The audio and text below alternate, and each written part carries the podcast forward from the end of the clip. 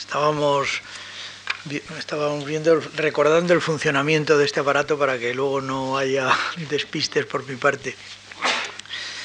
Nos corresponde hoy eh, repasar la historia de la música española y dentro de ella, siguiendo nuestra fórmula del pasado día 25 de septiembre,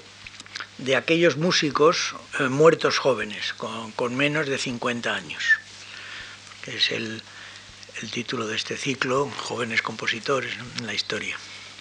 Hemos cambiado los parámetros al detenernos en España, pues fuera de ella,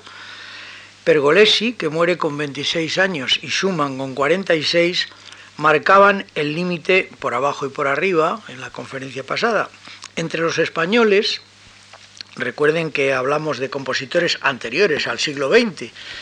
un siglo, mm, el XX, del que se ocupa en este ciclo mi colega José Luis García del Busto. Pues bien, entre los españoles los límites se ensanchan, pues el óbito de Arriaga se produce a sus 19 años de vida y el de Albéniz a los 48. Es decir, tanto por la parte de la juventud de Arriaga, que muere con 19 años, y Alberiz pues ya mm, es un compositor que está bordeando el límite que nos hemos impuesto, el de, los, el de los 50 años, muere con 48, ni siquiera hemos tenido a ningún compositor que falleciese con 49 o con 50, que podría haber valido para, este, para el plan que nos hemos propuesto, pero en fin, eh, Albeniz además yo creo que casi aunque hubiera muerto con 80 años hubiera sido siempre un joven, como ya decía el otro día, porque hay veces que hay personas que conservan la juventud, que llevan la juventud dentro, y él la llevaba. Ocurre también que los grandes músicos españoles de los siglos XVI, Cabezón, Morales, Guerrero, Victoria, eh, Vázquez, Salinas, etc., y del XVII, eh, Patiño, Hidalgo, Marín, Durón, superaron a veces ampliamente el límite del medio siglo de vida. Así que hemos tenido que comenzar con un compositor que nace a comienzos del siglo XVIII. Curiosamente, como en el caso de Estradella, del que, con el que iniciábamos el día pasado la charla, el compositor romano que digo Estradella, el compositor romano que inició nuestra conferencia del pasado martes, también su muerte se nos presenta, la muerte de Terradellas, envuelta en la oscuridad, en el misterio, en la tragedia. Domingo Miguel Bernabé Terradellas nació en Barcelona el 3 de febrero del año 1713 y se formó como infante de coro de la catedral de la capital catalana con el eminente Francisco Valls, un compositor bastante conocido en la historia de la música española por una polémica que suscitó un pasaje de su misa escalaretina. Convencido, como otros compositores de su tiempo interesados en el arte lírico profano, como pudieron ser Durán García Fajer o Martini Soler,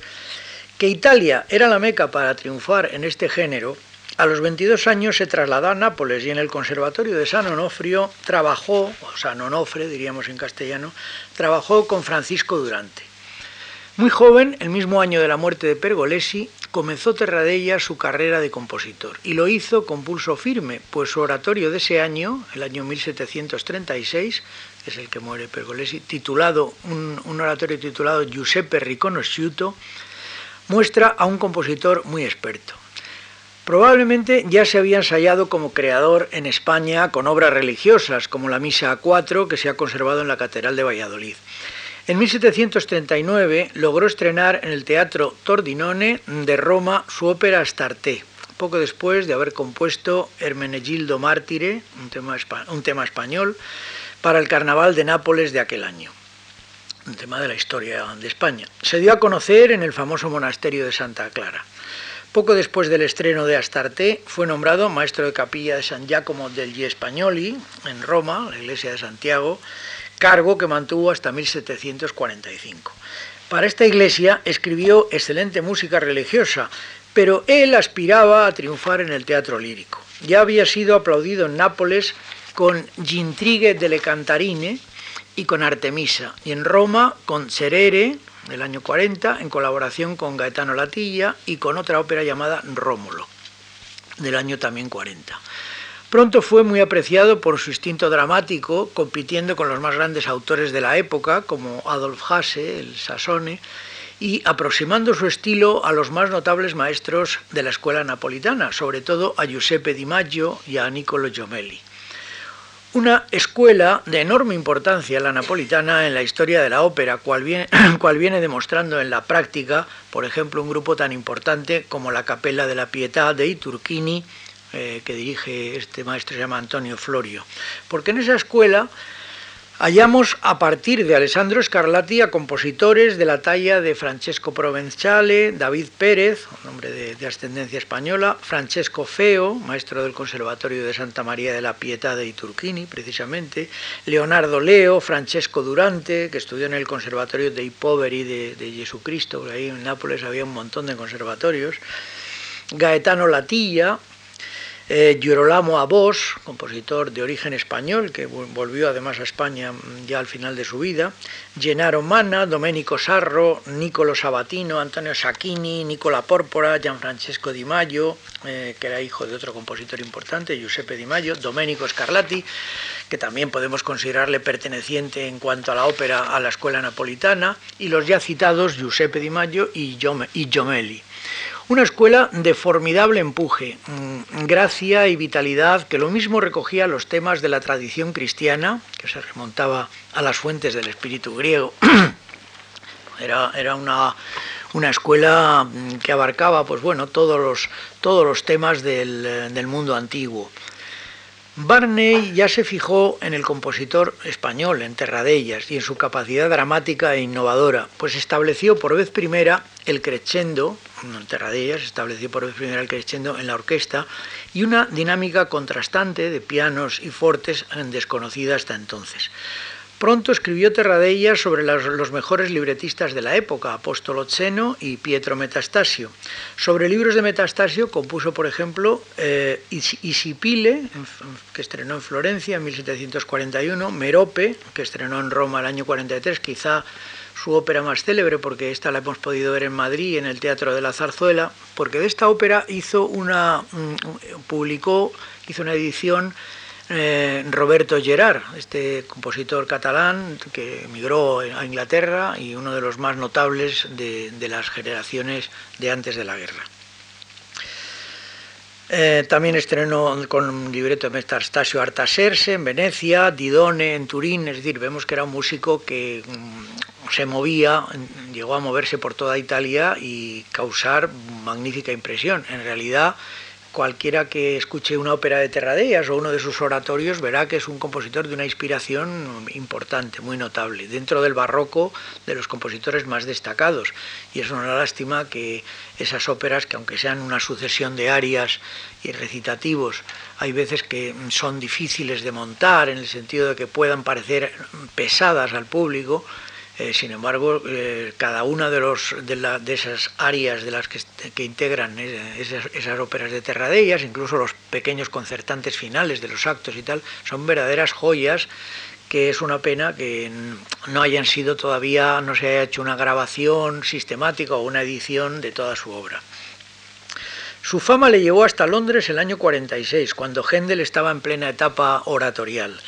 En la capital inglesa presentó su Aníbal in Capua y Mitrídate, que volvió a llevar la temporada siguiente, junto a una nueva Belerofonte, otra de sus óperas.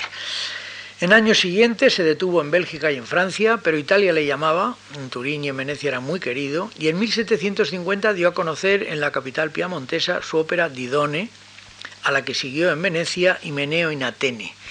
Durante el carnaval del 51 presentó en Roma la ópera Sesostri Re de Gito, que al parecer no fue bien recibida. Se ha dicho que el fracaso lo prepararon los partidarios de Giomelli e incluso corrió la, corrió la leyenda de que eh, un grupo de bravi, estos matones italianos, le asesinó en la isla Tiberina, arrojando su cadáver al, al Tíber. También se ha especulado con la idea de un suicidio a consecuencia del enorme fracaso de su ópera.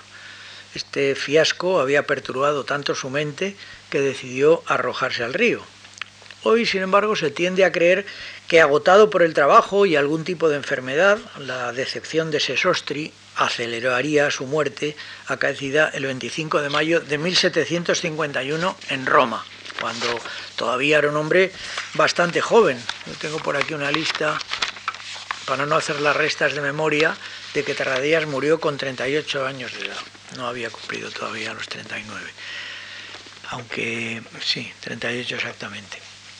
Y he elegido, para que se hagan una idea de la música de este compositor, bueno, una cosa no tampoco muy representativa, un coro de su oratorio eh, Giuseppe Riconosciuto, para evitar un aria que son más conocidas, las arias de este maestro. Vamos a ver la graba cómo estamos.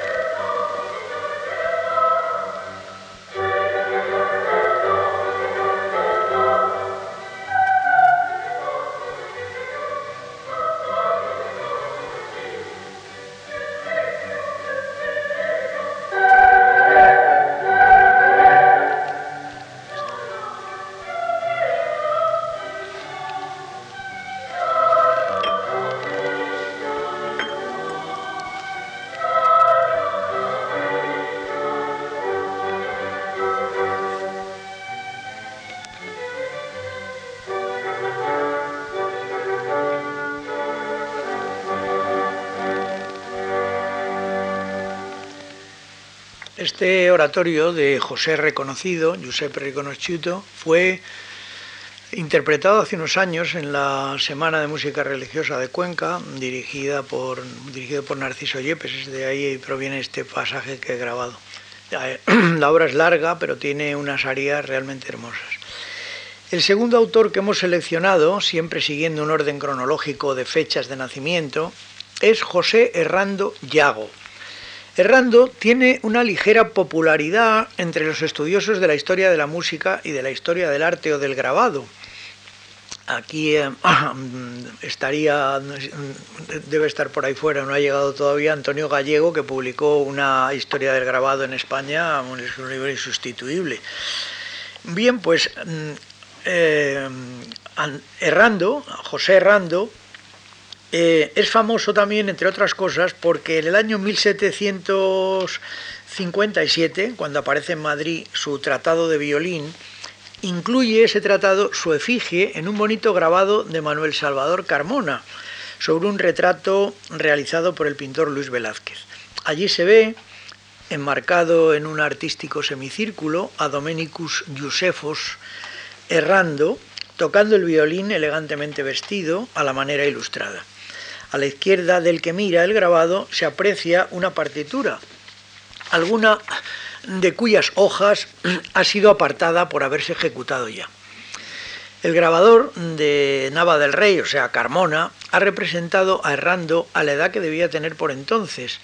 unos 36 años. Faltaban pues otros seis para su prematura muerte ocurrida a los 42, a los 42 años de edad en Madrid.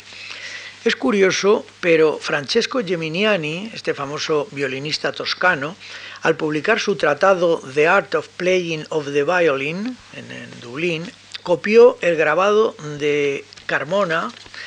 en la segunda edición francesa de su tratado, cambiando tan solo el, busto o el rostro de, de Rando por el suyo le debió gustar ese, grabado que, presenta la obra de Rando. Posiblemente el método de Rando le había llegado a Dublín a través de su hermano Miguel Geminiani, primer violinista de la Capilla Real Española. Hay una grave confusión sobre Rando, porque su padre también fue compositor y se llamaba José, como el hijo. Este señor era valenciano, compositor y director de una compañía de comedias. Como consecuencia de ello, desde Zaragoza, errando padre, eh, se hallaba allí trabajando, se trasladó con toda su familia a Madrid, a hacer, eh, presentar unas comedias en Madrid, posiblemente en el Teatro del, Príncipe. Era el año 1730 y errando padre se incorporó a la compañía teatral de Manuel de San Miguel en Madrid. Se había casado, o no, eso no sabemos muy bien, con la actriz y contralto María Luisa Chávez pero antes había estado casado en su Valencia natal con Luciana Yago, de Játiva. Tenía al menos un hijo con ella, este José, que nació en Valencia a finales de 1720. Es decir, cuando ustedes cojan un diccionario y vean que José Rando pone que nació en 1680, refiriéndose siempre al violinista, que es el que nos ha dejado una obra, eh, una, serie de composiciones. Mm, no crean que ha nacido en 1680, ese fue su padre. Él nació en 1720, aunque ningún diccionario, incluso eh, historias de la música recientes. Eh, mm, este niño, Errando, era violinista desde su más temprana edad. digo niño porque empezó a tocar con muy pocos años de edad y tocaba en muchas funciones que dirigía su padre en el teatro. De ahí la confusión que les decía que ha llegado hasta bueno, algunos de los, de los, de los últimos diccionarios publicados. Eh, ya les he dicho cuando se afirmaba que había nacido en 1680, mm, además se dice que nació en Madrid, ¿no? cuando ya ha demostrado el musicólogo Lothar Siemens que Errando eh, vino al mundo en Valencia en 1720. A los 10 años se trasladó con su padre a Madrid, como hemos dicho, y pronto destacó como violinista eh, y autor de música para la escena, que entonces em, eh, cobró, por lo menos en los años 50 y 60 del, siglo XVIII, un cierto interés eh, para los compositores españoles, que hasta entonces habían visto muy controlados por los compositores italianos. A mediados de siglo llegó a ser errando el primer violín de la capilla del Monasterio de la Encarnación, uno de los monasterios reales. Además, componía para don Francisco Ponce de León, el duque de Arcos, y para los duques de Alba, para don Fernando de Silva y Álvarez de Toledo, y para mm, su esposa María Bernarda de Toledo y Portugal. En 1756 publicó su Tratado de Violín y cuatro años más tarde, cuando ya era una celebridad como violinista y compositor, hizo posiciones para cubrir, por muerte de Francisco Manalt, un puesto de violinista en la Capilla Real, donde había entonces una serie de violinistas notables que crearon escuela que luego mm, serviría para que en el siglo XIX llegase a haber en Madrid una orquesta importante. Por ejemplo, Resach, Palaudarias, Rodil, Brunetti, estaban entonces violinistas bastante buenos que estaban en Madrid. Ganó la plaza pero la enfermedad que padecía, una tuberculosis posiblemente por los datos que hay, acabó con su vida el 4 de febrero de 1763. Como vivía en la calle de las Huertas, Errando fue enterrado en la capilla de Nuestra Señora de la Novena de la iglesia de San Sebastián, la iglesia que está en la calle de Atocha, donde también está enterrado Lope de Vega, ahí en el patio ese donde ahora hay una floristería y tal y esa capilla de Nuestra Señora la Novena era la, patrona, esta, esta, Virgen, del gremio de los representantes, o sea, de los actores, los actores de entonces. Y siempre el mundo teatral tuvo mm, eh, mucha mm, relación con esta iglesia de San Sebastián, donde está esa, esta capilla. Allí luego aparece, ah, en la Biblioteca Nacional se conserva un famoso manuscrito de la novena, porque procede de esa iglesia, en donde se recogen infinidad de piezas del teatro español, de comedias, música para comedias españolas de, los siglos XVII y parte del XVIII. Bueno, mm, vamos a poner, mm, en vez de elegir una, una, de sus muchas sonatas, escribió, aunque mucha música se ha perdido, porque en la, en la casa de Alba, con los durante la guerra, hubo un incendio en la biblioteca que hizo que desapareciese muchísima música, entre ellas muchas sonatas de Rando. Pero en fin, aún así se han conservado algunas, unas cuantas que editó Vicente Asencio, que, que estaban escritas para la viola pomposa, para el quintón y luego unas sonatas para violín y bajo continuo. Una de ellas la publicó precisamente Siemens, con el, que lleva el título de El jardín de Aranjuez en tiempos de primavera, donde ahí errando imita al canario, al cuco, al ruiseñor, a la codorniz, a la paloma, además de imitar a la tempestad o al ruido del agua o a los árboles, el ruido de los árboles con viento, etcétera. Pero yo he elegido un pasaje de otra de las obras a la que puso música errando, música incidental, a, a una comedia de Calderón de la Barca, por aquí debo tener exactamente, que se llama Manos blancas no ofenden. Es un, es un pasaje muy interesante que nos da idea de que hay mucha música, y esto es uno de los temas pendientes de la musicología española,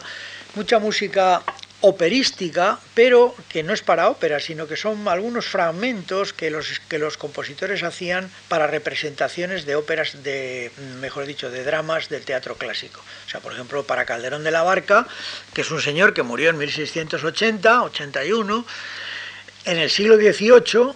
hubo muchos compositores que pusieron música a representaciones que se daban de obras de Calderón de la Barca. Por ejemplo, la música que hizo el padre Antonio Soler en el Escorial para una representación de La hija del aire de, de Calderón, ¿no? O esta que hizo Errando, en el que estábamos hablando, para unas representaciones de Manos Blancas no ofenden pasaje quizá un poco largo el que elegido, pero no podía cortar porque eh, tenía grabado en una casete, claro, de casete a casete no tengo un sistema de bajar y lo, y lo he prolongado un poquito, pero en fin, es muy bonita la música. Para ser del año 1740 y tantos, el pleno barroco.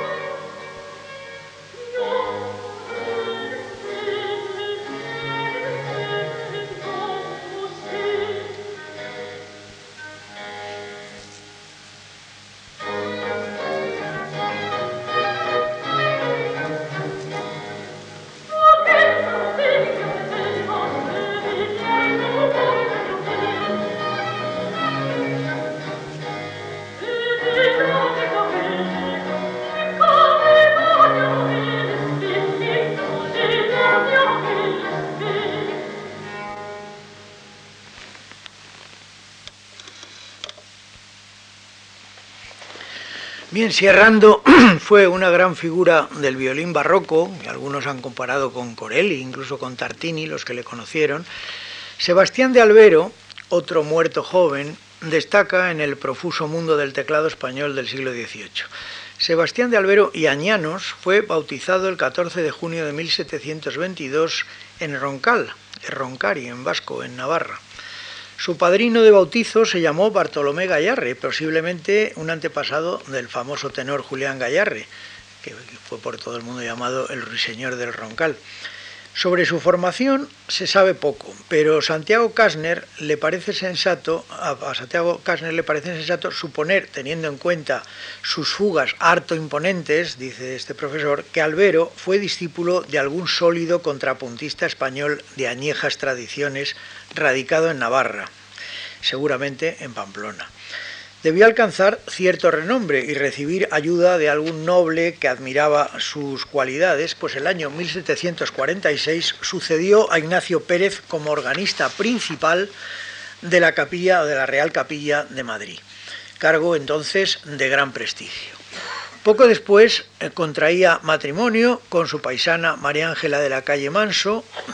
natural de Bargota, en la merindad de Viana, hoy partido judicial de Estella. Ella no tenía padres cuando se casó con el músico y presentaba como, se presentaba como rica heredera de un tío suyo que se llamaba Fausto Manso, este famoso apellido galdosiano. Albero parece más vinculado al rey Fernando VI que a su esposa Bárbara de Braganza, alumna de Scarlatti, pero hay indicios de que entre ambos músicos hubo una buena relación. Sin embargo, en el llamado manuscrito de Madrid, que contiene seis obras y tocatas, o seis obras o tocatas estructuradas en recercata, fuga y sonata, son, es una fórmula tripartita, tres piezas, no hay la más leve alusión a la reina en la larga dedicatoria de Albero al rey Fernando VI. En otro manuscrito que se conserva en la Biblioteca Nacional Marciana de, de, Venecia, se conservan 28 sonatas de Albero y dos fugas. También hallamos en estas sonatas de Sebastián Albero, como en el manuscrito de Madrid, la originalidad armónica, los tristes acentos, la sensibilidad nórdica que caracteriza su arte, lleno de inventiva propia que lo aleja de los modelos italianos y españoles de la época, acercándole de alguna manera, como dice Kastner, al estilo de, un Luis Couperin o un Jacobo Froberger. Esas monumentales fugas del manuscrito de Madrid otorgan a Albero un lugar muy especial en el panorama español del siglo XVIII. También las recercadas ponen de manifiesto su independencia del influjo de Scarlatti y su entronque, en el caso de las fugas, con el sobrio contrapuntismo hispano de un Jordi Elías, o de un, perdón, de un José Elías, era un compositor catalán, se llamaba José Elías, eh, por ejemplo, a cuya escuela decía Albero pertenecer cuando en 1749 aprueba junto a José de Nebra y Joaquín Osinaga las diez piezas para órgano de Elías. En dicha aprobación, eh, Albero elogia lo gustoso, lo extraño, lo metódico y lo armónico y fundamentalmente con la modulación más, más arreglada de la obra de, Elías. Sobre las recercadas o recercatas, sus modernos editores, eh, Genoveva Gálvez y Antonio Baciero, que está hoy entre nosotros y que ha grabado bastante música de Albero, además de publicarla, se, se han pronunciado uno y otro sin reserva sobre el maestro Roncalés para la clavecinista alicantina, Albero es un adelantado del movimiento romántico. Baciero, por su parte, reconoce en él una poderosa individualidad cuyos recursos expresivos presentan novedades insólitas en su época. Y ahora voy a poner una, una de las recercadas de Albero para que vean ustedes esa originalidad de un músico que, muere exactamente el año 1756, todavía en la época de Fernando VII, además en una, en una estupenda versión de Antonio Baciero.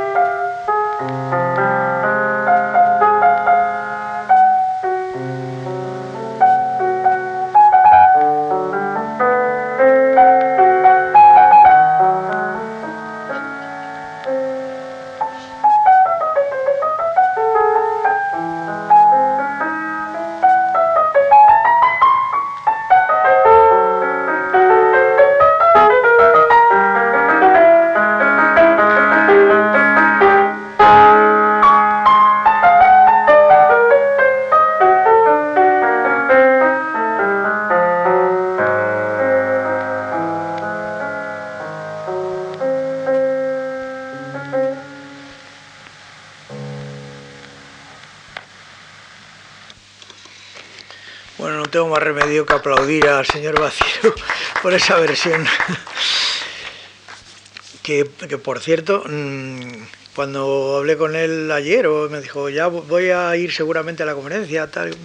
ya tenía yo grabada esta, esta versión de esta recercada, porque me parece realmente formidable. En, Albero,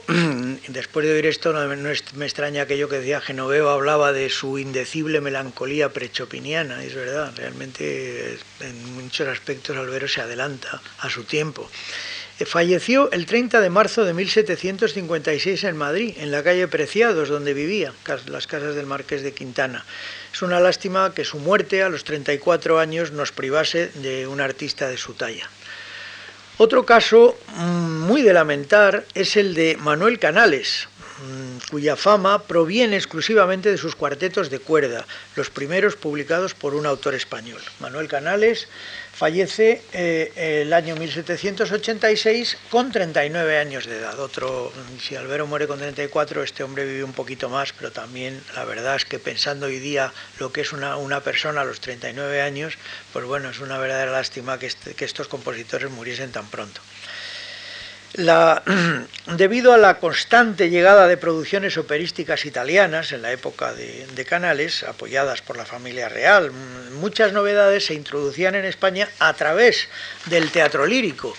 Eh, por ejemplo, estaban entonces en Madrid italianos como Faco a principios de siglo, Mele, luego Conforto, Corselli, etcétera, etcétera. Pero no debemos olvidar que a partir de la segunda mitad del siglo XVIII, época de florecimiento del movimiento ilustrado, la música empieza a ser cultivada al margen de la corte y de la iglesia y nos consta la existencia de reuniones musicales burguesas en muchas ciudades, de Cádiz a Gijón, pasando por Pamplona, Sevilla, Vitoria, Zaragoza, Bilbao, Barcelona, por supuesto Madrid.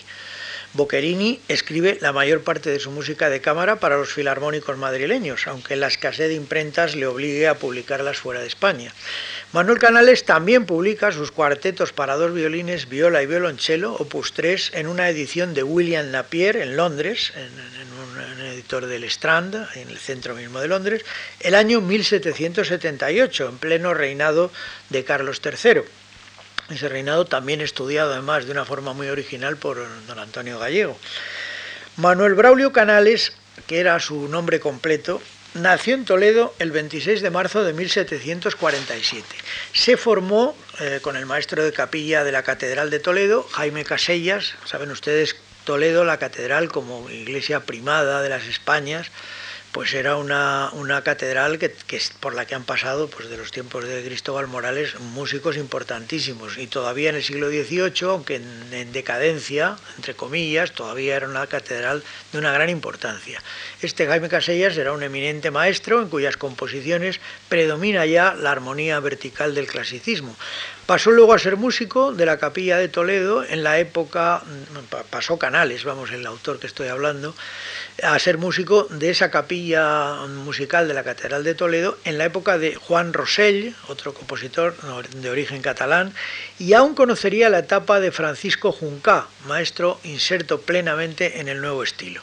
Eh, quizá en Toledo había una tendencia en el siglo XVIII, los propios maestros llamaban a autores catalanes que acudían a las oposiciones, gente, muchos de ellos muy preparados, y mm, durante toda esta época casi todos los autores que pasaron, eh, maestros de capilla, que pasaron por Toledo, fueron catalanes. La doctrina más severa de Casellas y los nuevos aires aportados por Junca tuvieron que influir en la producción sólidamente clasicista de este autor Manuel Canales. Canales viajó mucho a Madrid desde Toledo y a partir del año 1770 estuvo en contacto con la corte. Y según Saldoni, mm, publicó en Madrid algunas cosas que luego no se sabe por qué se han perdido. Bueno, sí se sabe por qué, por la falta de interés que muchas veces hemos mostrado por las obras de nuestros compositores. Entró al servicio de don Fernando de Silva y Álvarez de Toledo, el, duodécimo duque de Alba, a quien dedicó su primera serie de cuartetos, los cuartetos Opus 1. Los cuartetos Opus 3 hablan de él como Composer of the King of Spain, pero yo creo que Canales no debió obtener demasiados favores de la Casa Real, porque en 1779 ya regresó a Toledo donde se incorporó como violonchelista eh, a la, en la, Catedral, en la época que era maestro, Francisco Junca. Allí siguió componiendo, ahora ya música religiosa, misas, villancicos y otro tipo de piezas religiosas al servicio de la catedral, en la que además no pudo alcanzar el puesto de maestro de capilla por ser seglar, a pesar de que era un hombre con una gran formación. Ya digo que fue el primero en atreverse a escribir unos cuartetos de cuerda, pues en la época en que los estaban escribiendo Mozart y Haydn, y desde luego no desmerecen en absoluto a los grandes cuartetos, a los cuartetos de los grandes autores vieneses. Voy a poner un fragmento de su eh, el cuarteto en re mayor, un fragmento del largo asai, o sea, del tiempo lento de este cuarteto, son cuartetos en cuatro movimientos, y vamos a oír el largo asai de este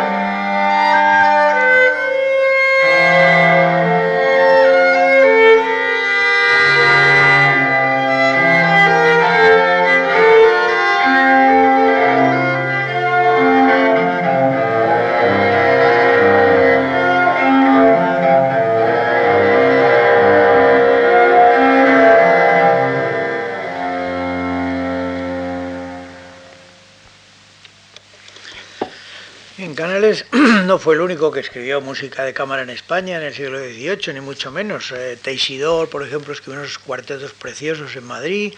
Almeida, eh, fuera de España Ordóñez, en Madrid también publicó bastantes cuartetos Ferrandier, etcétera. Eh, música de cámara, por otra parte, no solamente son los cuartetos. El padre Soleres, que publicó unos quintetos, escribió unos quintetos muy interesantes para teclado y, cuarteto de cuerdas.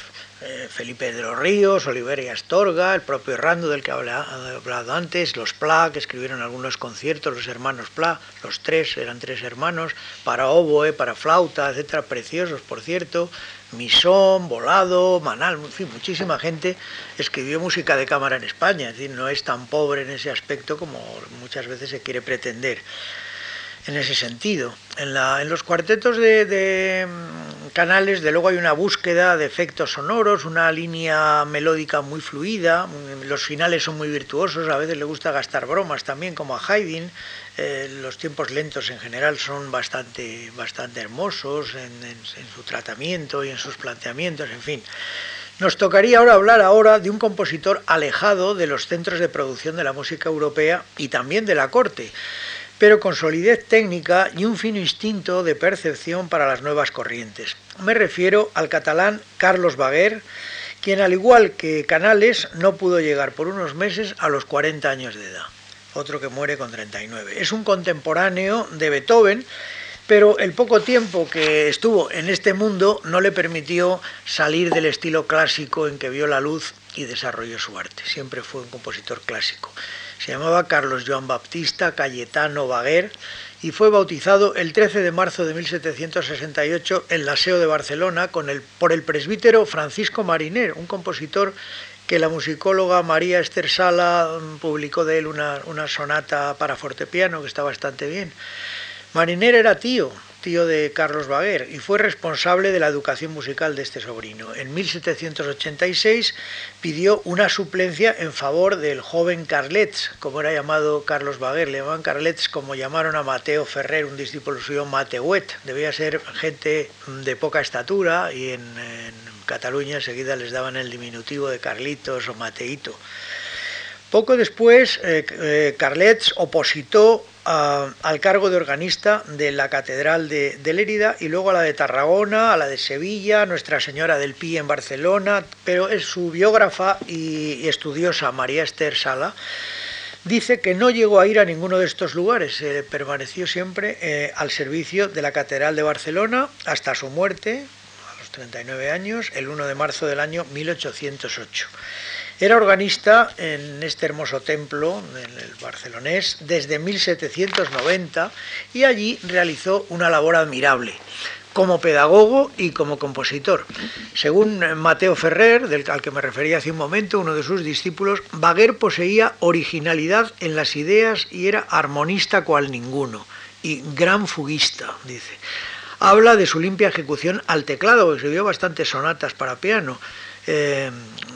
y de las combinaciones sorprendentes de registros que usaba en el órgano, también se dice. Compuso en gran variedad de géneros, desde la ópera, la Principesa Filósofa, por ejemplo, que se estrenó en Barcelona, basada en el desdén con el desdén de Agustín Moreto,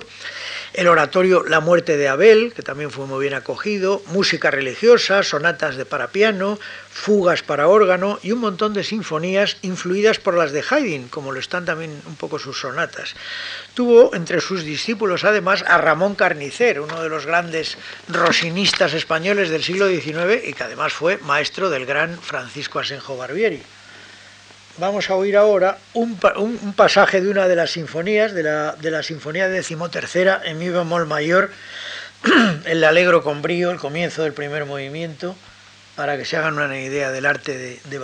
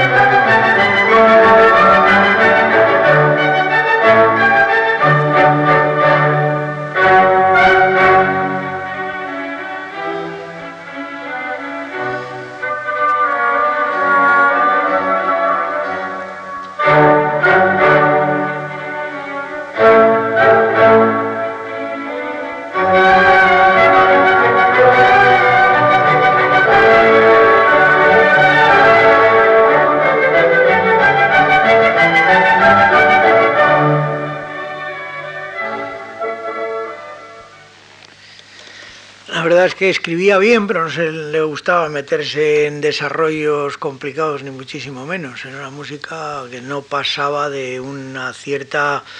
no se arriesgaba, vamos, eh, demasiado en, en desarrollos complejos. Bien, y llegamos ya al sumum del genio precoz con la delicada figura de Juan Crisóstomo de Arriaga, nacido en Bilbao el 27 de enero de 1806, 50 años justos después de la muerte de Mozart. Perteneció a una familia muy musical y desde niño frecuentó las veladas filarmónicas de la entonces pequeña villa de las Siete Calles. Él había nacido en la calle Somera, a orillas del Nervión, en ese pequeño barrio antiguo que todavía se conserva en casi perfecto estado en torno a la vieja Catedral de Santiago. Cualquiera que hoy escuche su música se percatará enseguida de que se halla ante una obra, ante la obra de un genio las dos composiciones más célebres de Arriaga, la obertura de los esclavos felices y la sinfonía en re menor, nos dan la medida de su inmenso talento. Cada una de ellas representa un momento feliz de dos etapas diferentes, la juvenil y la de madurez. Bueno, hablar de madurez en la trayectoria de un artista cuya existencia no alcanzó los 20 años, en fin, parece un poco extraño, pero bueno. Eh, al final de su vida en París compuso tres maravillosos cuartetos de cuerda, pero en todo cuanto escribió, y no fue poco, campea el más puro y elegante clasicismo. La perfección de su estilo, de transparente armonía, inspiradas líneas melódicas, es aprehendida por el intelecto y por el corazón con meridiana claridad. Por eso la música de Arriaga se incorpora pronto a nuestra memoria auditiva. Su legado musical, si nos atenemos a la edad que él tenía cuando fue elaborado, es impresionante. Y lo es porque desde su octeto, nada y mucho, lo tituló su padre, porque claro, un octeto que no era nada importante, mm, y mucho si se consideraba a la edad en que lo había escrito, a los 11 años, compuesto a los 11 años, con un encanto y una gracia similares al Rossini de las sonatas para cuerda, hasta la trágica y desgarrada escena final de Agar, su última obra, donde vibra el genio dramático de las mejores áreas de concierto de un Mozart o el ímpetu romántico de Weber en, Der Freischütz, por ejemplo. ¿Dónde habría llegado Arriaga de habérsele habérselo permitido la edad, aunque hubiese tenido solo el breve vivir que tuvo Schubert, 32 años, o Mozart, que vivió 35 años, si él con 19 nos dejó esa obra. Bueno, son aventuradas las hipótesis en torno a la evolución de un gran talento, pero sí cabe tratar de situarlo dentro del panorama europeo de la época de su muerte, ocurrida en París, en la Rue Saint-Honoré, ahí hay una placa todavía, el 17 de enero de 1826. Su composición más grabada e interpretada en concierto, la Sinfonía en Re menor, está, en nuestra opinión, a la altura de cualquiera de las sinfonías londinenses de Haydn, de las dos primeras de Beethoven o de las cinco primeras de Schubert por lo menos. Puede parecer exagerado decir esto. Bueno, creo que los tres cuartetos o el doloroso y vehemente fragmento vocal de Agar, al, cual Arriaga puso una orquesta muy poderosa que logra efectos de intensa fuerza dramática, serían más que suficientes para ponerle al lado de los autores más grandes. Los mismos estudios o caprichos para piano, esos tres estudios o caprichos, pues uno de ellos parece ya casi que estás oyendo a César Frank y tantas obras, el en los mismos Esclavos Felices. La pena es que se haya perdido la ópera que escribió con 13 años, Los Esclavos Felices. Quizá estuvo en Madrid o iría entonces a alguna obra de Rodríguez de Ledesma, seguramente el requiem que Rodríguez de Ledesma hizo para las víctimas del 2 de mayo, antes de marchar a París. En París, bueno, dicen que cuando se ponía a tocar sus cuartetos en el conservatorio, del que llegó a ser profesor, en la época de Cherubini, Cherubini le tenía una gran admiración, decían que era fantástico oírle tocar, hacer de primer violín como tocaba. Bueno, un hombre que es capaz con 11 años de edad de componer este octeto del que vamos a oír un pequeño fragmento porque es muy largo, y pues ya se pueden hacer ustedes. He elegido esa obra pudiendo haber puesto cosas muchísimo más importantes, porque bueno, lo otro está más al alcance de la mano y este octeto, eh, nada y mucho, mm, pues es muy raro de escuchar.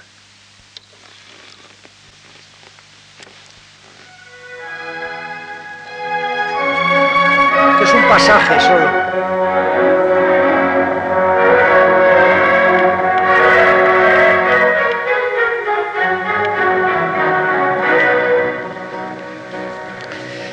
Tiene guitarra y trompa.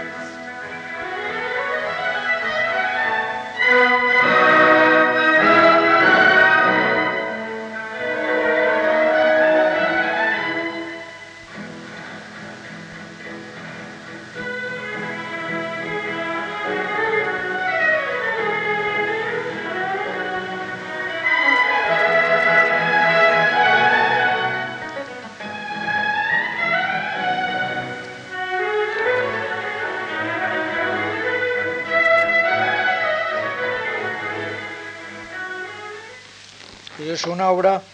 que son eh, para seis instrumentos de cuerda, una guitarra y trompa. Claro, probablemente los que él disponía en Bilbao en ese momento, gente pues, que fuera capaz de interpretarlo. Pero luego inmediatamente escribía una abertura ya para orquesta clásica y más adelante la ópera y luego ya en París sus áreas de concierto, algunas obras sinfónicas ya como la, la famosa Sinfonía en Re menor y, los cuartetos. Es muy curioso además que Arriaga utiliza a veces ya temas populares dentro de sus, de sus obras, ya está un poco en, el, en la línea romántica, y bueno, sobre todo si se oye su sinfonía, y los cuartetos ya está en pleno romanticismo, ya muy inserto plenamente en su época, sobre todo porque además tuvo esa oportunidad de ir a París, en donde debió el hombre trabajar tanto y componer tanto que la enfermedad, la tuberculosis que tenía se le agravó a tal velocidad que no hubo manera de atajar aquello y murió en plena gloria porque tenía un gran respeto de todos sus alumnos y de todo el Conservatorio de París. Bueno, pasando ya al siglo XIX, el personaje de Arriaga, el teatro, había que hablar del teatro lírico español, que sufrió una crisis tremenda tras la Guerra de la Independencia. La ópera italiana mm, dominaba por completo la escena en Madrid, en Barcelona, en Valencia, en Cádiz, y los compositores españoles de los años 20, 30, 40, que trabajaban para la escena, Eslava, Saldoni, Carnicer, Genovés, etc., se veían constreñidos a seguir los modos imperantes, escribir sobre libretos italianos y copiar más o menos de la manera que podían el estilo del belcantismo imperante en aquel momento, de los Donizetti, Bellini, Rossini, primero Rossini y luego estos otros, eh, sin, remedio, porque si no el público no acudía a, sus, a, sus, a las representaciones de sus obras. Pero a finales de 1847, se creó en Madrid una sociedad de jóvenes compositores y libretistas también, por ejemplo Lona, o musicógrafos, actores, cantantes, estaba Salas, que era un cantante, eh, que se llamaba La España Musical, poco antes de la mitad del siglo, 1847, eh, cuyo fin era propiciar la incorporación de España a las corrientes operísticas europeas con todos los honores, es decir, cantando en español, etcétera. A ella pertenecían, entre otros, Emilio Arrieta, Francisco Asenjo Barbieri, Joaquín Espín, Basilio Basili y Joaquín Gaztambide. Más tarde se incorporarían Rafael Hernando, Oudriz, Incenga y otros, es decir, gente que habían nacido a principios de siglo y que estaban componiendo en los años 40 una serie de óperas, vamos a decirlo, en donde había partes habladas. Eh, que era una manera de volver a una tradición española que también existe en otros países, porque el Sispir alemán también la gente habla y en Francia en la ópera cómica también la gente habla, en donde además de cantar se habla, es decir, obras de teatro, dramas teatrales, en donde hay una parte declamada, de declamación actoral que hablan y otra para cantantes en donde cantan. Claro, el problema de esto siempre suele ser que a veces los cantantes son muy malos actores y al principio pues tuvo sus inconvenientes y además había que conseguir que, los actores fueran buenos, porque el teatro sí tenía una gran tradición en Madrid. Glinka mismo dice que cuando llegó a Madrid se quedó asombrado de la riqueza que había de, teatro, de comedias,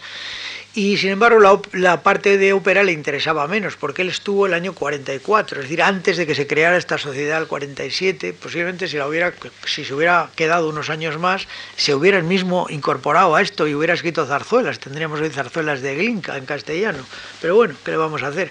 El caso es que en esos años, finales de los 40 del siglo XIX, se produce esa eclosión musical de música española frente al Teatro Real que seguía, entonces todavía no se había inaugurado el Real, eso fue a partir del año 50, pero en fin, en el año 40 y tantos había muchos teatros en Madrid, empezando por el Teatro Español, que daban óperas italianas, bastante, siempre dando óperas italianas, teatros que muchos de ellos han desaparecido. Esta gente cogió el Teatro del Circo, que estaba donde estaba el Ministerio de Cultura, en el antiguo Circo de Price,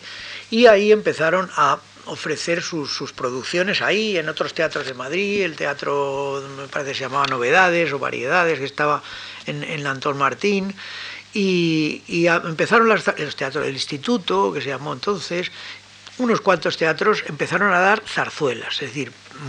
que entonces eran igual que la ópera, lo que la zarzuela se empezó a distinguir de la ópera a partir del siglo XX, porque en el XIX era lo mismo que la ópera, sino que con partes, en vez de con recitativos, con, con partes habladas. Bien, decía que uno de los más destacados fue Joaquín Gaztambide, de esta primera generación de zarzuelistas, que es bastante importante, a la que luego seguirían pues, la, generación de Chapí, de, Bretón, de Caballero, de Chueca, etc. Pero esta, esta primera, eh, este Joaquín Gaztambide, nacido en Tudela el 7 de febrero de 1822, es uno de los autores mm, menos conocidos del grupo, quizá, mucho más conocido pues es Arrieta o Barbieri, eh, por lo poco que se ha oído su música, más que nada, porque mm, por lo menos en Madrid es bien conocido porque hay una calle Gastambide bastante importante dedicada en su honor. Pero en su época fue uno de los principales artífices de lo que Ramón Sobrino ha llamado zarzuela romántica restaurada. Porque claro, había, hubo una zarzuela en el 18, de la que destacaron el mismo Boquerini, llegó a escribir, o Rodríguez de Eita, etcétera, una zarzuela del siglo XVIII, igual que una tonadilla en el siglo XVIII, que venían a ser la réplica española a la ópera italiana imperante en aquella época. Por bien, la zarzuela vuelve a ser eh, la réplica a la invasión de ópera italiana en el 19. Incluso lo que pasa es que pronto hay autores que se enfrentan a ese predominio de la zarzuela e intentan hacer óperas diciendo que si no hacemos óperas con la zarzuela solo nunca vamos a llegar a traspasar las fronteras y imponer nuestra música en Europa. Tenemos que hacer óperas, no vale con hacer zarzuelas. Pero en fin, en principio estos señores hicieron zarzuelas como óperas, en cierto modo. Ya había un estilo, claro, que trataban de recuperar esa tradición española. Gatambide comenzó sus estudios con el maestro de capilla de la Catedral de Tudela, se llamaba Pablo Nubla, los continuó con Gelbenzu y con Mariano García en Pamplona. Después de un fallido intento de establecerse en Zaragoza como pianista, regresó a Pamplona y se mantuvo dando clases particulares, pero pronto, en 1842, con 20 años de edad, decidió probar suerte en Madrid. Entró como contrabajista en la orquesta del Teatro del Circo, donde ya mm, no solamente pudo escuchar algunos mm, intentos españoles de, Basilio Basili, por ejemplo, y de otros autores que, empezaban a componer entonces, sino mm, que tuvo oportunidad, por ejemplo, de oír a Lis, de escuchar a grandes cantantes como la Taquinardi Persiani, la, mujer de Persiani, el compositor, Fanny Taquinardi, que, que actuó en Madrid, grandes bailarinas como la célebre milanesa Sofía Foco o su rival, su rival la Guy Estefan, que actuaron mucho allí en el circo, bueno, y que tenían además sus partidarios, uno era Narváez, era partidario de la Foco, el marqués de Salamanca de la Guy Estefan, era una época pues muy curiosa. Nueve años después de su llegada a Madrid, Gastambide por primera vez ya deja de estar allí contrabajista de la orquesta y pasa a estrenar una obra, un caso parecido al de Marqués más adelante, y estrena en ese teatro del circo una obra que se llama Tribulaciones, ya una zarzuela en dos actos, aunque antes había probado con algunas eh, zarzuelas en un acto al estilo de la tonadilla escénica, componiendo, por ejemplo, con un texto de Olona, Un alijo en Sevilla, que la interpretó nada menos que Tamberlik y Francisco Salas. Tamberlik fue un famoso tenor de la época que le gustaba tanto la música española que en cuanto le daban algo español estaba dispuesto a cantarlo enseguida. En 1847 Gastambide viajó a París como director de una compañía de teatro y de danza, luego se casaría con una de las bailarinas que iban entonces allí, con Susana Aguader, y a su regreso se integró en ese grupo de la España musical, hay quien ha hablado de los seis madrileños, de los cinco, tal, a, lo, que, a la que aportaría muchísimo su arte como director de orquesta y como compositor. Su primer gran éxito fue en el Teatro Español con La Mensajera, pero luego vendrían muchos más, entre los que hay que destacar Catalina, el año 54, Los Magiares y El Juramento. El año 68 llegó a ser director de la Orquesta de la Sociedad de Conciertos, la actual Orquesta Sinfónica de Madrid, que está en el Teatro Real. Empezó ahí su, su historial en esa Sociedad de Conciertos que dirigía Barbieri, luego se hizo cargo de ella Gastambide, pero además eh, em, él fue el que estrenó en Madrid, por ejemplo, la abertura de Tannhäuser de Wagner, que no se había ido nunca, no se había oído nada de Wagner entonces, causando sensación, como es lógico. Bueno, pues luego Gastambide se embarcó, nunca mejor dicho, en una aventura, ir a La Habana al frente de una compañía de zarzuela. Allí, mientras estaba representándose su zarzuela Catalina en el Teatro Tacón de La Habana, que es el teatro más importante allí, pues se produjo una revolución, una de las revueltas aquellas previas a la independencia de Cuba, la de Yara, Sí, que por cierto les dieron, cuenta también que les dieron armas a los, a los cantantes, a él como director, les dieron, bueno, tomen ustedes armas y cuando entraron los rebeldes estaban todos los de, los de la zarzuela española allí con sus apuntándoles y a nadie se atrevió a hacerles nada. Tenían armas en el teatro para un caso de estos, que entraron en el teatro esta gente, estos revolucionarios,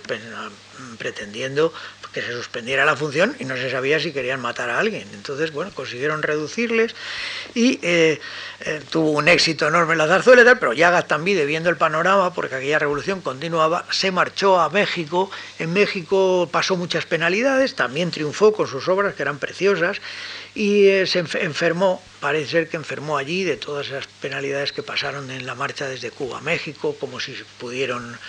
recuperar lo que habían perdido, el material del escenográfico, etcétera, y pudieron mm, dar algunas zarzuelas en México y ya estaba tan mal, se encontró tan mal, debió coger alguna enfermedad mm, tropical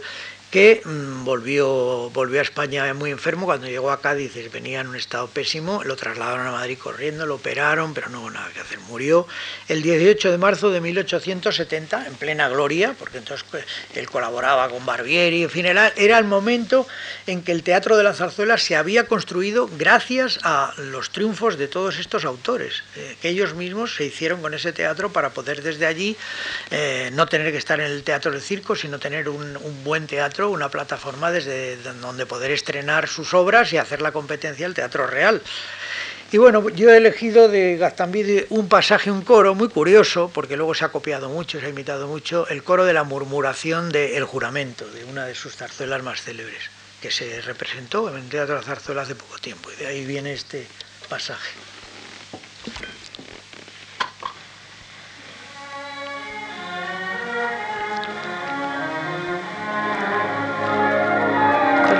Introducción al coro.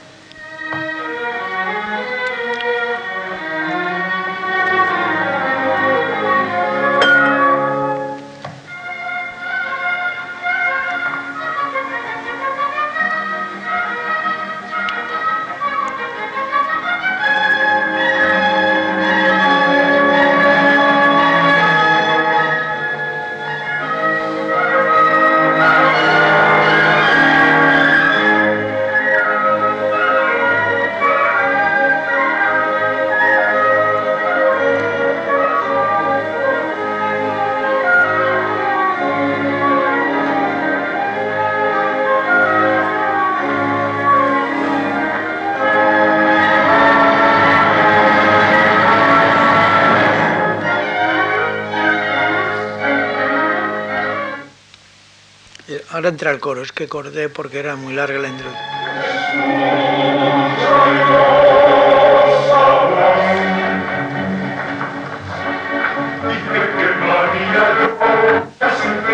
Fallos de...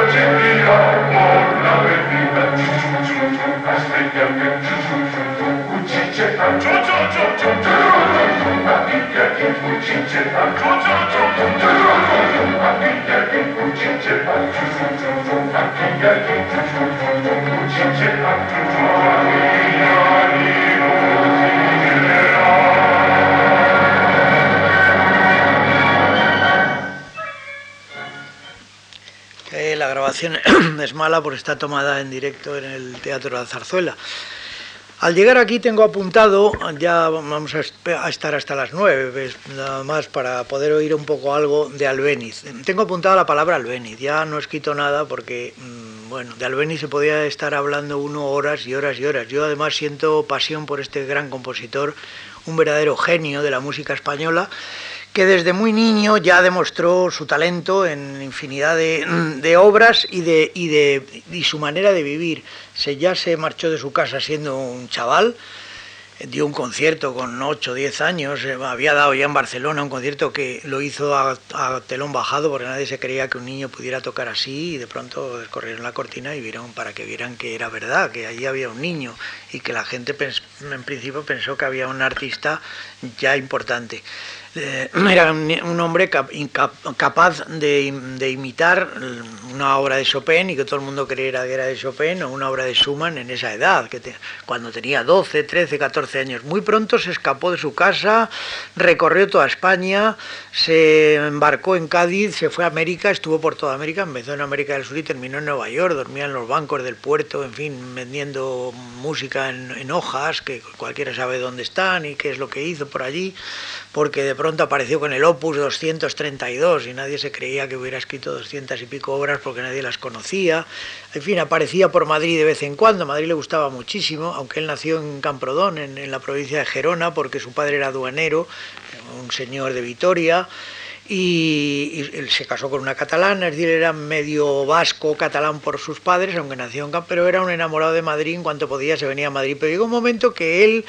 vio que su campo, su, lo que él pretendía hacer con la música no, no, iba a servirle en, un Madrid entonces, ya hablo de los años 70, 80, controlado totalmente por la zarzuela, porque cuando Albeniz vino a Madrid o escribía zarzuela o no había manera de sobrevivir, con, como él pretendía, pues escribiendo obras para piano, un concierto para piano y orquesta muy bonito que estrenó en el Salón Romero, que estaba ahí al lado de, donde está Caja Madrid, en la, en la calle Maestro Victoria, ahora se llama así esa calle,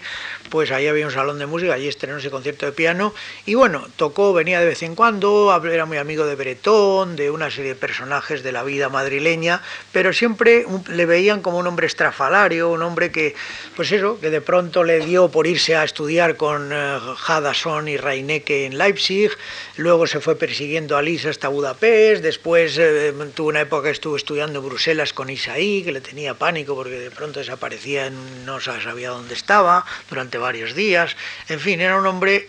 fuera de lo común por su vida, eh, sobre todo en su juventud fue muy agitada y hasta que se casó y en fin empezó a sentar la cabeza, pero ni un casado la sentó demasiado, pero fin, era un genio musical y siguió eh, en, un momento dado en Londres conoce a un señor que era poeta y que además tenía dinero porque era una familia, los Scouts, una banca que todavía existe en Londres, que le encarga una serie de obras con textos suyos, una serie de óperas, entre otras nada menos que una trilogía al estilo de, la tetralogía de Wagner sobre la, la historia del rey Arturo y la reina Ginebra y Lancelot y todas estas cosas. Y bueno, Albeni se pone manos a la obra y escribe una ópera como es la ópera Berlín, que se va a dar dentro de poco en el Teatro Real, que es verdaderamente extraordinaria, una, una obra que podían haber encargado a Elgar o a Parry o a cualquiera de los compositores ingleses victorianos, y sin embargo este señor se la encarga a él porque sabe que él está muy por encima de todos esos compositores. Cuando él decía, eh, es que he hecho una obra, verás que se parece a no sé quién, dice, pero bueno, no digas que se parece a tal, a Chosson, si tú eres mucho mejor que todos esos compositores, 20.000 veces mejor le decía este señor inglés, que era un hombre que sentía por él una admiración extraordinaria. Bueno, yo he elegido de Albeniz, eh, que murió muy joven, por eso está aquí en esta lista, no llegó a cumplir los 49 años, murió yo creo que eso también de la mala vida que había llevado, de la vida desordenada que había llevado, bohemia, y he elegido dos pasajes, dos cosas. Una pieza para piano que escribió, hay quien dice que siendo muy niño, aunque luego la publicó cuando tenía 22 años o 23 años, que es una pavana capricho, que es bastante conocida, pero que la escribió, dicen que con ya la tocó en el Escorial, en el Hotel Miranda, cuando tenía 11 años, que es la pavana capricho.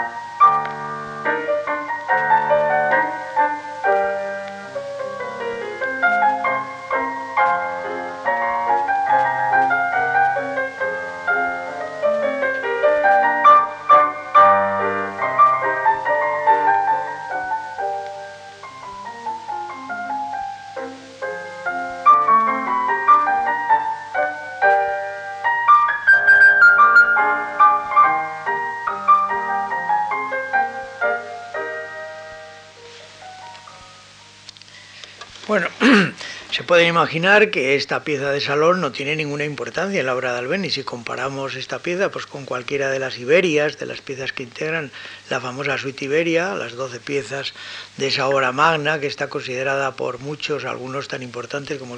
Olivier Messiaen, como una de las cumbres del piano de todos los tiempos, pues no es nada. Pero yo la pongo precisamente porque estamos hablando de los compositores cuando eran niños, ¿no? o los compositores jóvenes. Y, aunque Albeniz dije antes que siempre fue joven, em, es bueno escuchar estas obras primerizas y ver hasta dónde luego pudo llegar.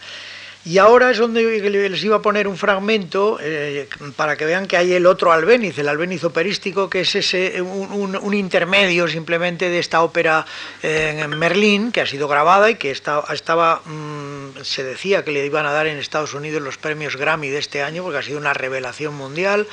y justamente los premios Grammy se fallaban el día del atentado famoso, así que nos quedamos sin premios Grammy, no sabemos si eso se hará, si se lo darán, pero bueno, en cualquier caso hemos hecho una, tenemos una colección de, críticas que han aparecido de esta grabación. Eh, que, que, ha hecho Plácido Domingo, Carlos Álvarez, etcétera, de esta ópera de Albeni del año 1898 y que verdaderamente denotan a dónde pudo haber llegado este hombre, porque esta obra está escrita 10 años todavía antes de morir, 11 años antes de morir es un breve interludio para que se hagan una habría pasajes también más brillantes, pero bueno, he elegido este teludio porque muy tranquilito y así. De todas maneras, si hay alguien que tiene que marcharse, como esto dura tres minutos, así, pues eh, lo haga tranquilamente.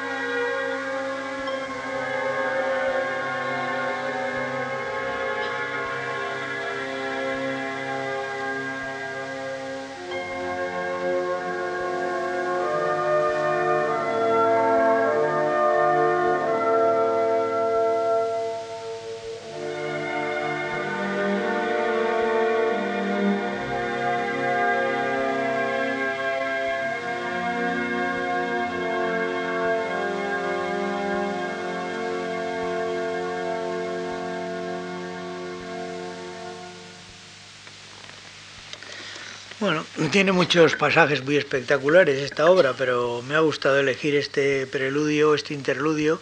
del primer acto, que es muy, muy poético y que indica pues que Albeni ya estaba en 1898, época del desastre y de la la pérdida de las últimas colonias del Imperio Español, pues estaba en una en otra onda ya que lo que lo que,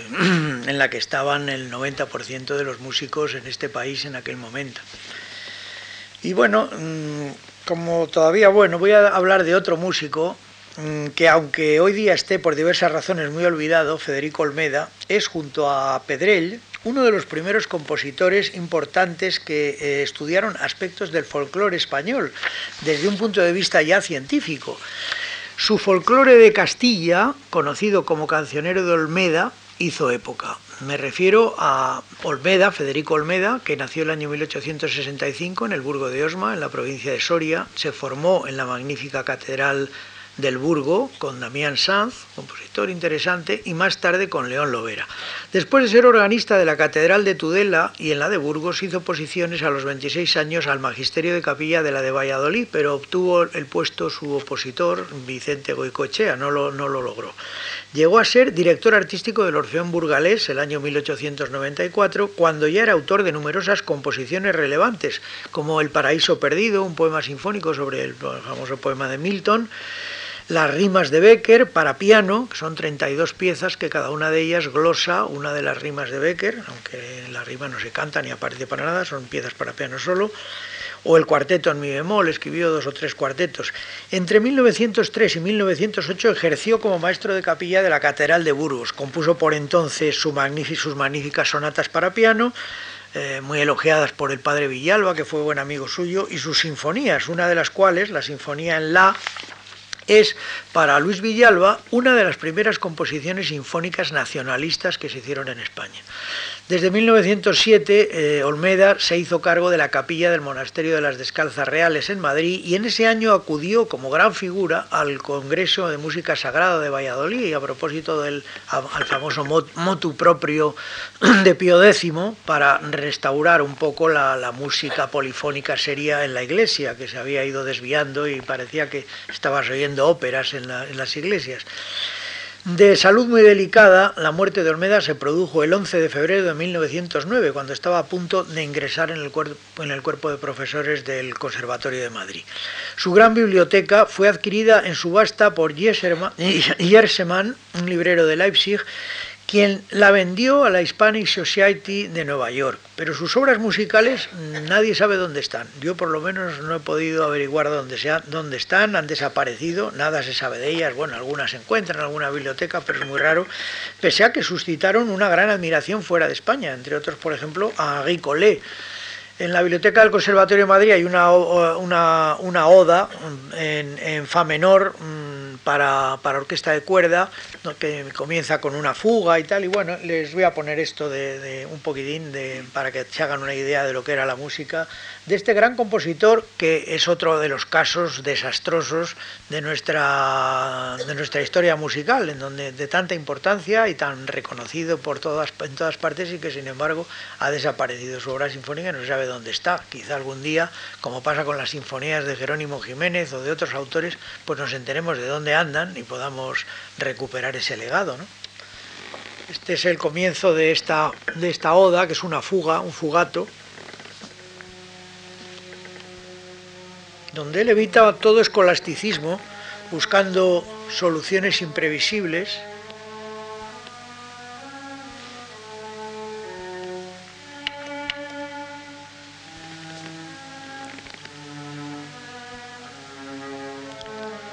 chelos pasa a las violas, a la quinta,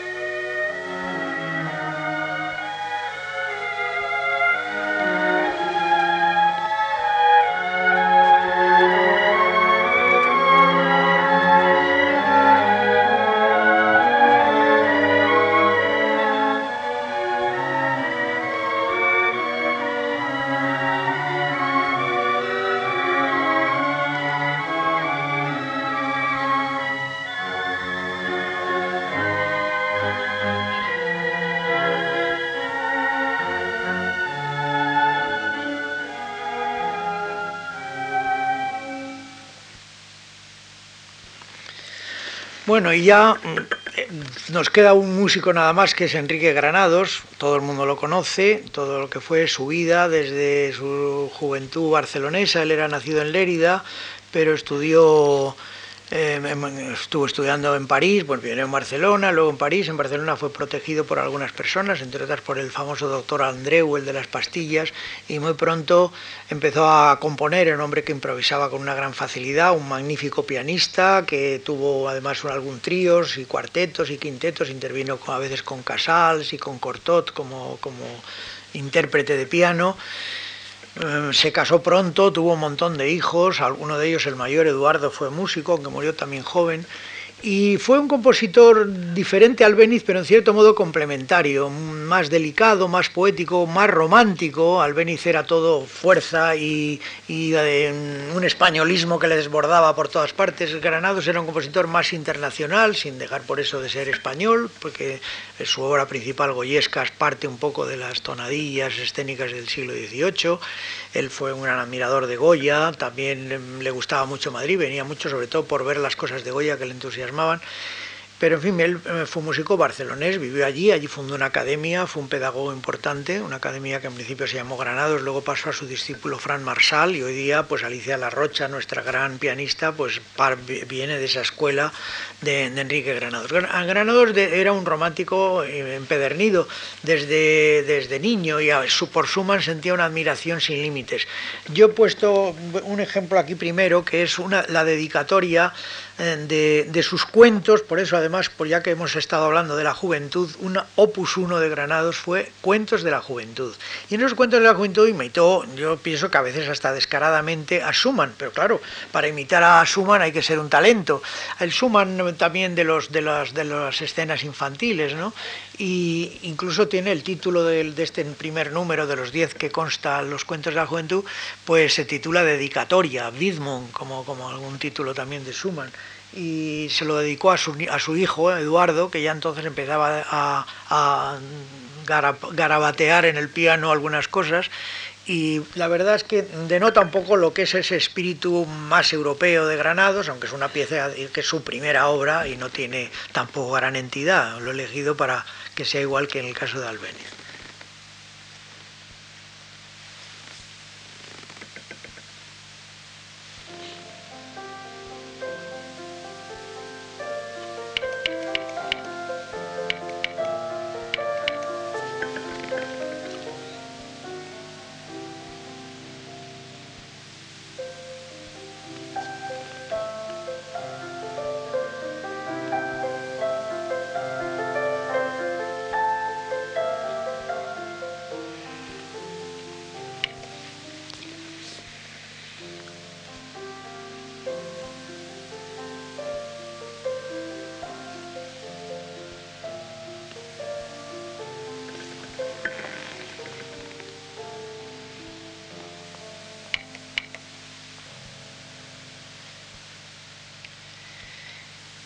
Y la otra cosa que tengo ya, que es lo último,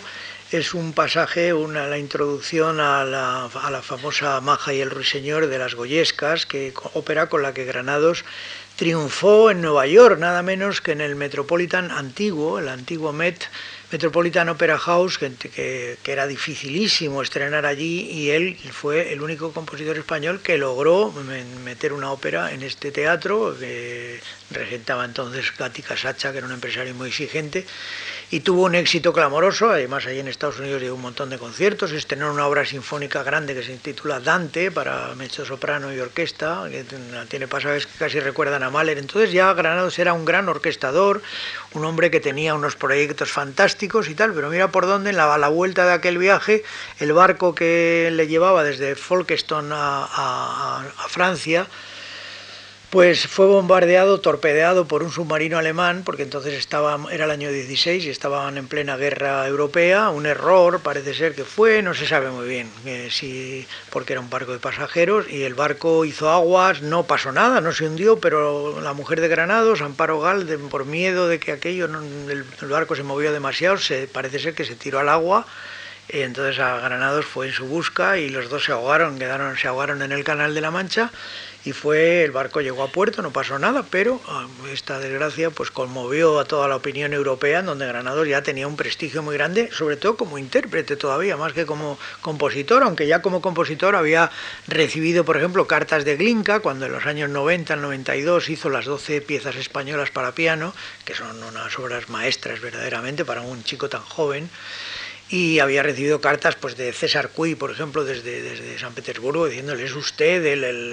el, gran músico español, el grige español, en va a ser usted una de las grandes figuras. Y, y la ópera Goyescas, que fue la causante de su muerte, de la que además procedía de una suite para piano que él había escrito en honor de Goya, y que se convirtió en ópera un poco forzadamente, pero que realmente es magnífica desde el punto de vista musical, pues bueno, he puesto un poquito para que se hagan idea ya también de cómo Granados en esta época manejaba la orquesta, aunque no he elegido un pasaje especialmente brillante en ese sentido, pero sí mmm, poético, como era un poco el arte de este gran músico. Hasta que entra la cantante.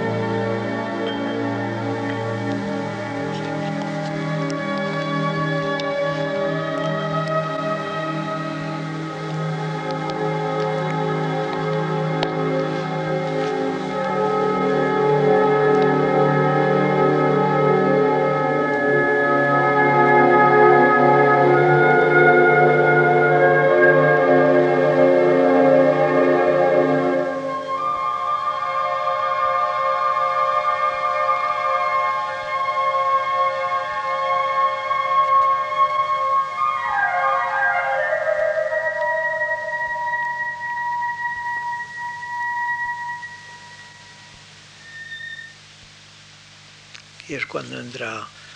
la, la magia y el ruiseñor, el momento de que da el tema y nada más porque se acabó la cinta.